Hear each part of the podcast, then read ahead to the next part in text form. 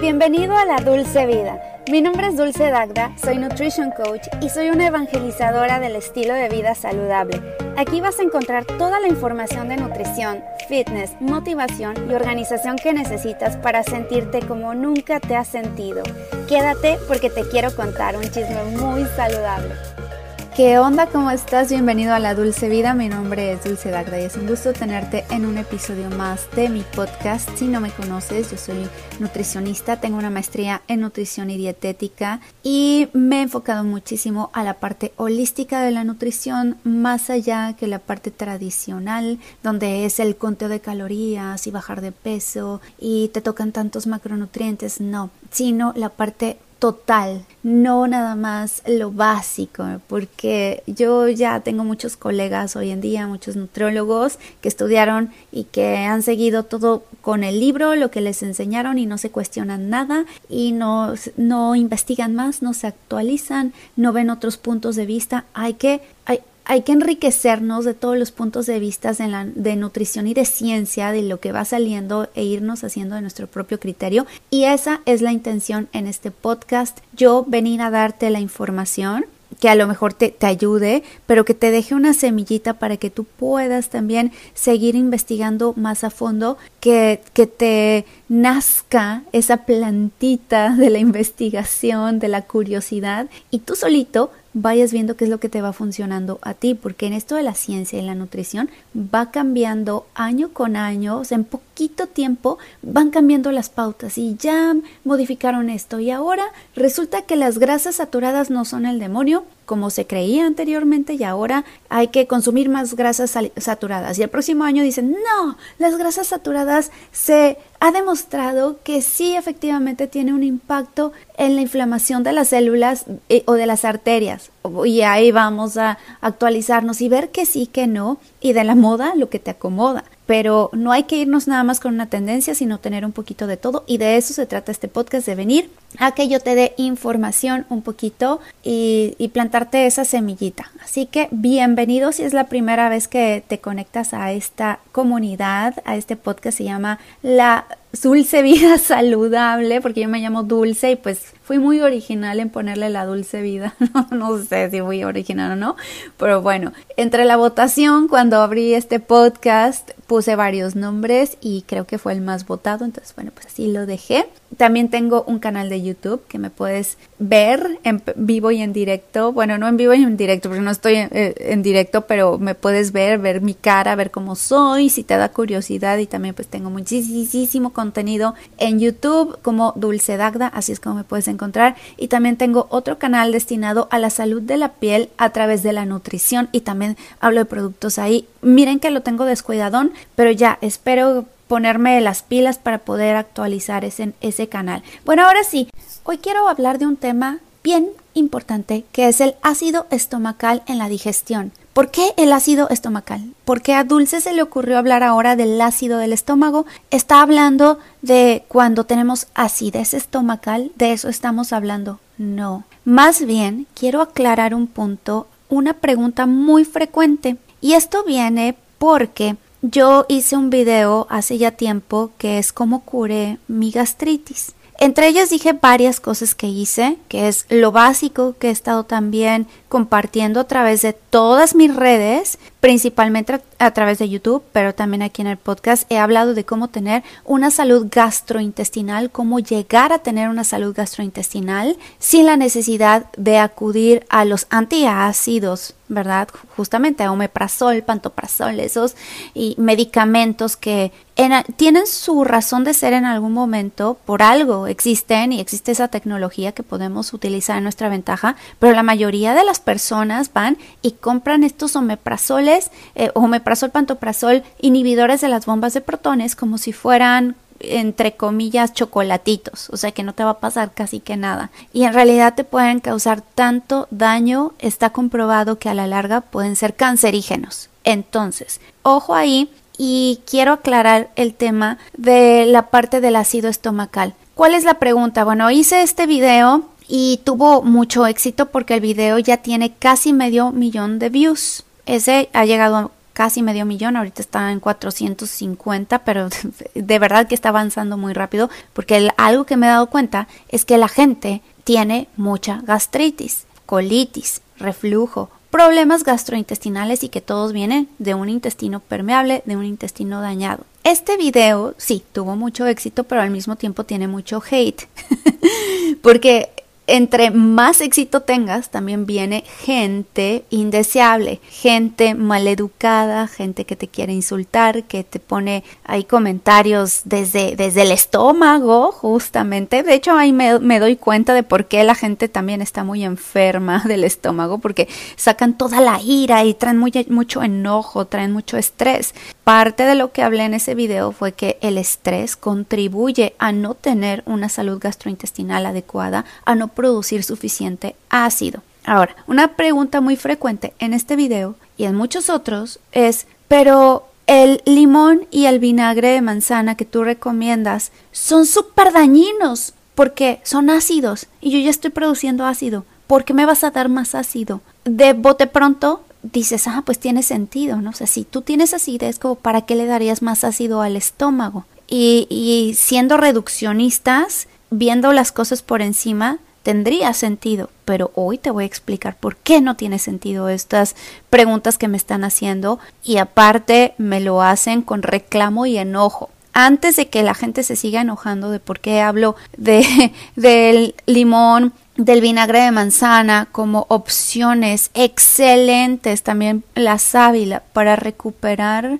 tus mucosas, ¿cómo lo vamos a hacer? Bueno, Aquí yo te voy a explicar por qué. Desde el principio de una forma muy sencilla, sin que te compliques la vida y sin que te enojes. bueno, tú no. Yo sé que tú no. Las personas que escuchan este podcast es gente educada y es gente, la mayoría es gente con un nivel de educación muy diferente. Y no nada más hablo de educación, de la escuela, educación en todos los sentidos, la educación que recibiste en tu casa, la educación que tienes, lo amable y cortés que eres con las otras personas, porque en YouTube encuentro de todo y, gente que, pone hasta groserías en sus comentarios. Ay, ya, no me quiero enfrascar con eso porque yo también voy a empezar a no digerir bien mis alimentos por esas cuestiones de involucrarme tanto en los comentarios de la gente. Pero es que luego, Dios, leo cada cosa que me da, que me da, bueno, pero esa es la cuestión, ¿no? Eh, que cuando hablamos de salud y bienestar, hay que discutir la importancia del ácido estomacal en la digestión. Y es que muchas personas piensan que el ácido estomacal es algo negativo, pero en realidad es esencial para una buena digestión. El estómago produce algo que se llama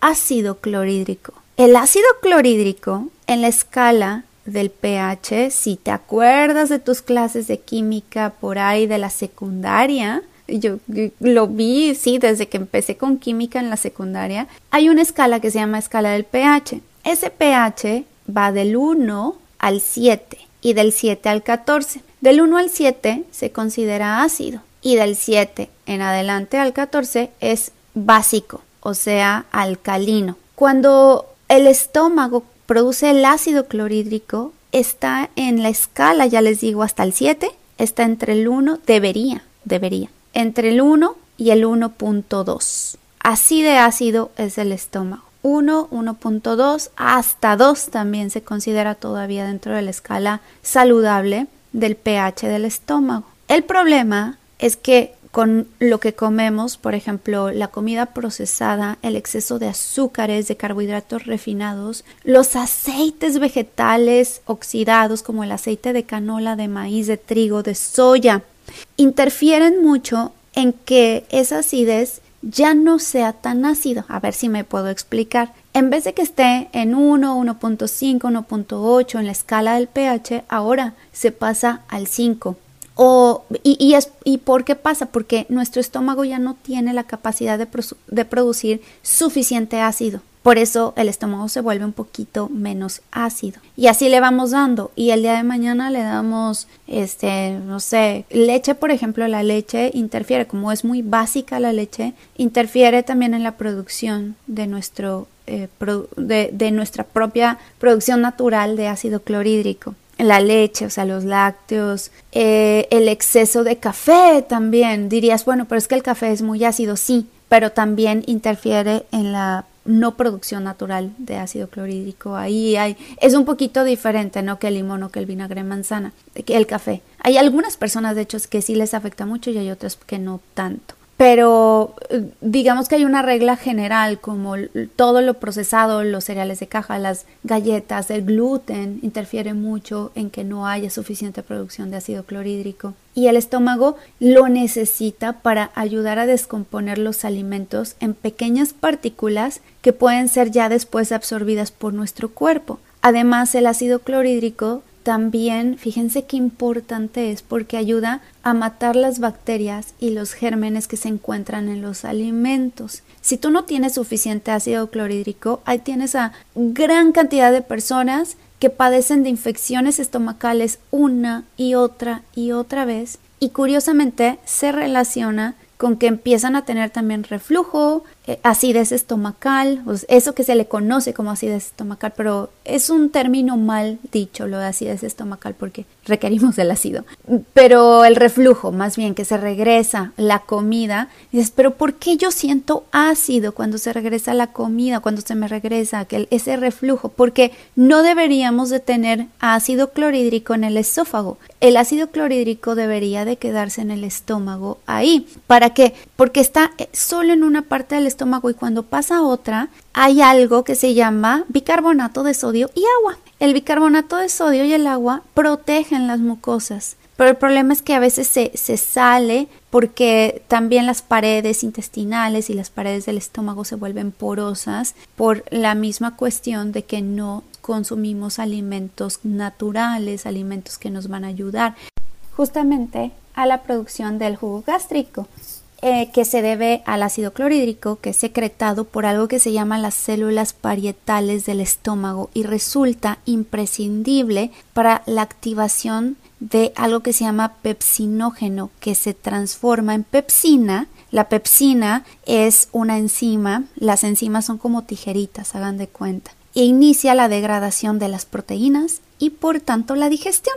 También esta estimula la secreción biliar y pancreática cuando el contenido gástrico alcanza una partecita del tracto gastrointestinal que se llama duodeno y además favorece la degradación de muchas bacterias ingeridas que ya les decía. En condiciones normales, el revestimiento del estómago está protegido por algo que es el moco y es suficiente para protegerlo de los efectos nocivos del ácido. O sea, el ácido se produce en una parte del estómago, pero otra está revestida con las mucosas. Pero a veces el exceso de la secreción ácida, no por exceso de ácido, sino falta de ácido, secreta, o sea, se regresan las, e, la comida con un poquito de ácido, digamos no, no está en un ácido de 1.2 o 2, sino en 4 o 5 y por lo tanto como no puede digerir adecuadamente los alimentos, se regresan un poco y es cuando sentimos por haber ingerido alimentos irritantes o también los medicamentos afectan mucho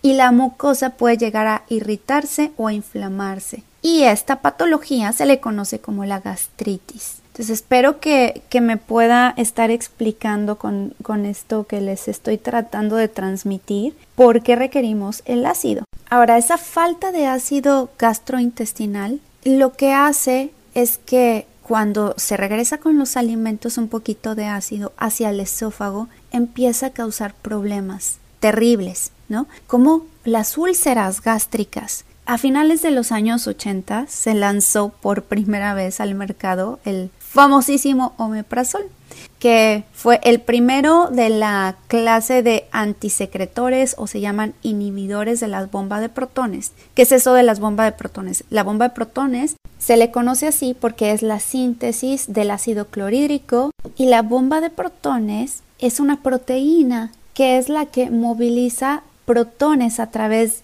de la membrana de una célula podría ser la mitocondria, pero básicamente su función principal es secretar el ácido clorhídrico en el estómago. Y este ácido, ya les dije, que es esencial para la digestión, ya que ayuda a descomponer los alimentos, matar bacterias, gérmenes presentes en los alimentos y activar enzimas digestivas. La bomba de protones se encuentra en las células parietales del estómago y es activada por varios factores, incluyendo la presencia de alimentos en el estómago, liberación de ciertos neurotransmisores también, y una vez que se activa, la bomba de protones transporta iones de hidrógeno. Esto no se lo tienen que aprender ni mucho menos, nada más les estoy dando la explicación. Pero em, transporta estos iones desde el interior de la célula hasta una partecita del estómago que se llama lumen y crea así el ambiente ácido en el estómago. Entonces, tiene su razón de ser. Esa bomba de protones lo que va a hacer al final, el resultado es que nos va a entregar el ácido clorhídrico. Pero, ya les dije, bajo ácido clorhídrico y entonces empezamos a tener reflujo. Reflujo constante en el esófago y en esa partecita donde no debemos de tener, eh, que las mucosas no están recubiertas o no están recubriendo adecuadamente y entonces empezamos a tener la úlcera gástrica y están relacionados con problemas. ¿Y qué dicen? En los años 80 pues sacaron el omeprazol. Súper bien, ¿no? Bueno, bueno, ya no vamos a tener acidez estomacal porque vamos a inhibir la bomba de protones. Pero ¿qué hizo esto, el pantoprazol después, ¿no? El ansoprazol, esomeprazol, entre muchos otros. Y se utilizaron, pero con una función, con, con, un, con una interacción que tenía que ser de máximo dos semanas para poder remediar ese problema de las úlceras, que sanaran las úlceras, porque el cuerpo humano es muy inteligente y puede sanarse a sí mismo, pero requiere de que no estés produciendo o más bien que no estés regresando el ácido. Entonces se queda el estómago quietecito, quietecito con estos inhibidores de las bombas de protones y ya no regresa el ácido estomacal. Una vez que ya no regresa, eh, pues ya se puede curar básicamente esa partecita que estaba, esas llagas, esas úlceras, pero después la idea es regresarle la acidez natural al estómago. Por eso se llaman tratamientos y tienes que ir con un gastroenterólogo para que te ayude con eso. Yo no te puedo ayudar. Ahí sí se los paso al costo. Yo no les puedo, yo jamás en la vida voy a mandar inhibidoras de las bombas de protones. ¿Por qué? Porque tienen muchos efectos secundarios. Y de repente llega gente que ha estado consumiendo estos inhibidores, pantoprazol y eh, riopan durante años, años. O sea, y me ha llegado gente que me dice, llevo 20 años con este problema. Y es impresionante el mercado de los antiácidos. Es algo muy cínico. De hecho, yo cada vez que voy a México hago muchos corajes porque veo los comerciales aquí en Estados Unidos están muchísimo más controlados y no pasan casi este tipo de comerciales de, farmacéuticos. Pero en México, o sea, es omeprazol para la gastritis, no sé qué, no te preocupes, come lo que quieras, tómate dos sal que, que te va a hacer súper bien. Y, y esos comerciales como sin... Pero lo que pasa es que atrás de eso hay un mercado enorme, es una industria gigante. Por ejemplo, ahí les paso, estaba viendo un estudio entre el 2014 y 2018 los laboratorios que comercializaron antiácidos vendieron 7 millones y más de unidades con un importe de 28.61 millones de euros. Esto este segmento cuenta con 21 productos de 15 laboratorios distintos y ahí ponen las marcas, pero es una industria de millones de dólares, de, bueno, aquí estaba, estaba viendo en euros, pero es muchísimo lo que ganan. ¿Les conviene o no les conviene que tú estés enfermo del estómago? O sea, que les conviene que sigas tomando y sigas tomando antiácidos de por vida. Claro que les conviene, pero a ti no te conviene. A ti te conviene tener un buen ácido estomacal y cómo lo vas a lograr, lo vas a lograr poco a poco, va a costar trabajo, eso sin duda. Me viene mucha gente desesperada que lleva tomando antiácidos o con problemas de, de hipocloridia, que es bajo producción de ácido clorhídrico y piensan que de la noche a la mañana con una dieta se van a mejorar y no. Sí, la dieta va a apoyar, pero también necesitamos apoyarnos de algunos eh, suplementos como minerales, que puede que estés faltante de algunos minerales, por ejemplo el potasio, súper importante, ahorita es de lo que se me viene a la mente, el potasio para que tú puedas producir suficiente ácido clorhídrico requieres de suficiente potasio y de sodio también. Y a veces no lo estamos consumiendo y creemos que porque llevamos una dieta relativamente sana, tenemos que producir ácido clorhídrico, pero piénsale también cuánto tiempo llevas tú con una mala alimentación. Por eso mismo hay que hacerlo poco a poco. Yo he logrado cosas maravillosas junto con mis clientes, o más bien mis clientes, ellos han logrado cosas maravillosas porque han llevado el protocolo, es un protocolo de sanación, no puedes salirte de ese protocolo durante el periodo de tiempo que te corresponde porque vamos poco a poco, vamos otra vez construyendo tu estómago como un bebé hasta regresarle la acidez estomacal. Sí, el, el vinagre de sidra de manzana apoya mucho, el limón apoya mucho, el el aloe vera, pero hay que personalizar. No podemos, no te puedo dar aquí la solución completa. Hay que analizar tu caso, yo estoy totalmente abierta a eso y si no, ve con un profesional de la salud que te apoye. Si ya tienes una úlcera, ahí sí no puedo hacer mucho más que mandarte primero con un gastroenterólogo y después vamos de la mano para regresarle la acidez natural a tu estómago. Pero bueno, ¿qué es lo que hace esto, eh, estas cuestiones de los, de, los inhibidores de las bombas de protones, del omeprazol y todo eso? ¿Qué hace? Mira, a largo plazo va a reduce el efecto anti microbiano, es decir, que no vas a matar las bacterias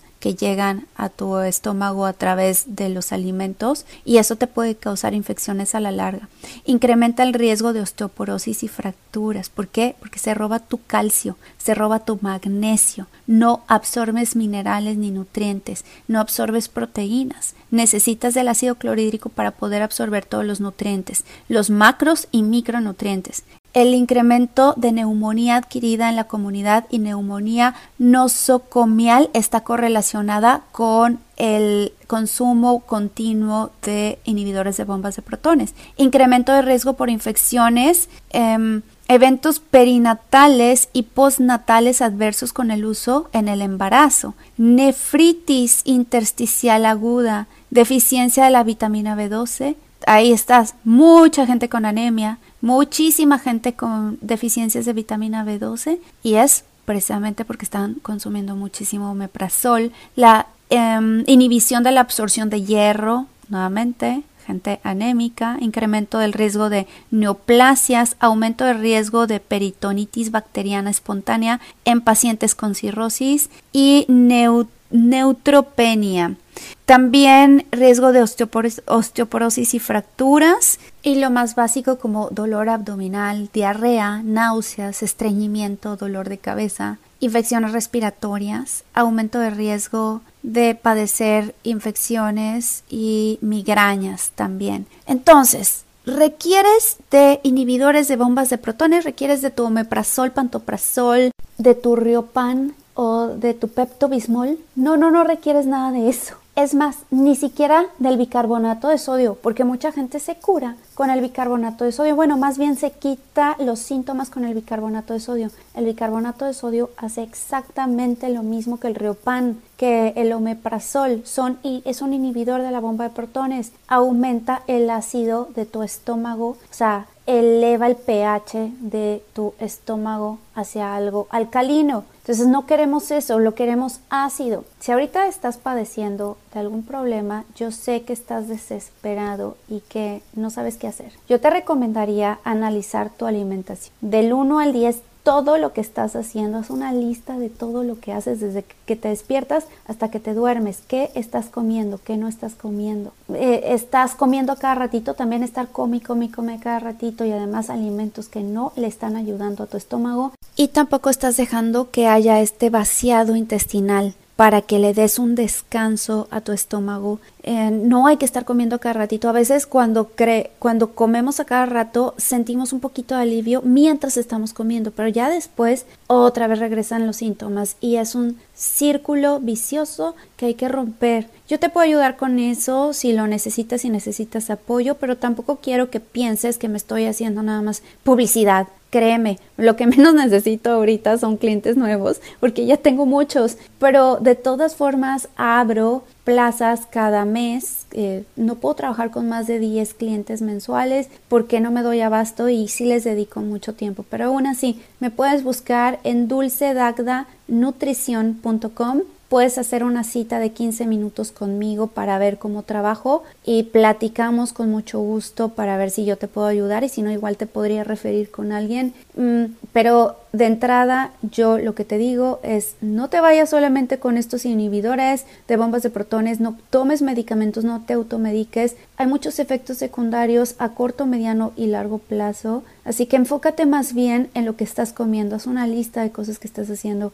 Tengo muchísima información también gratuita en mi canal de YouTube, chécate ese video, tengo un protocolo incluso que yo comparto que a lo mejor te podría ayudar ese protocolo de inicio. No te puedo prometer nada, no te puedo prometer que vayas a seguir ese protocolo y te vayas a curar, pero te puede ayudar. Puede ser un gran booster de momento y ya después tú te vas solito o si, si no tienes presupuesto ahorita para poderte ayudar con un profesional que lo puedas hacer. El aloe vera, el aloe vera ayuda mucho, o sea, la sábila, el limón, el vinagre de manzana, y por supuesto una alimentación basada en alimentos naturales de la tierra reales. Evita de momento todo lo que puede llegar a ser irritante. Hay una lista de alimentos, los googleas y básicamente te salen todos los alimentos más irritantes para el estómago que pueden estar interfiriendo como la cafeína también y pues ojalá que puedas recuperar ese ácido estomacal es lo que más te deseo más allá que quitarte el ácido pero de eso se trataba el programa del día de hoy que entendieras por qué requerimos un estómago ácido y por qué si el vinagre de manzana y el, el limón te van a ayudar. Yo lo tomo en ayuno. La mayoría de la gente lo puede tomar en ayuno pero ya hay gente que tiene las úlceras y entonces ya no se puede porque ya te estás afectando más. Y en ese caso, pues sí te conviene ir a un gastroenterólogo para poder darte un, medicamento por una temporadita mientras te recuperas y ya después ya estás mucho mejor. Hay suplementos que apoyan como la L-glutamina, eso es buenísimo, L-glutamina. Yo les mando muchos caldos de huesos a mis clientes y les digo cómo cocinarlos, cómo hacerlos, cómo filtrarlos para que también te puedan ayudar. En fin, no te puedo dar la solución tal cual aquí. Tengo otro episodio que igual doy más tips, chécalos y espero que te haya por lo menos aclarado por qué si requerimos el ácido clorhídrico bien ácido, ¿va? Bueno, cuídate mucho, nos escuchamos la próxima semana. No olvides seguirme a través de las redes sociales como Dulce Dagda. Que pases un excelente día. Bye.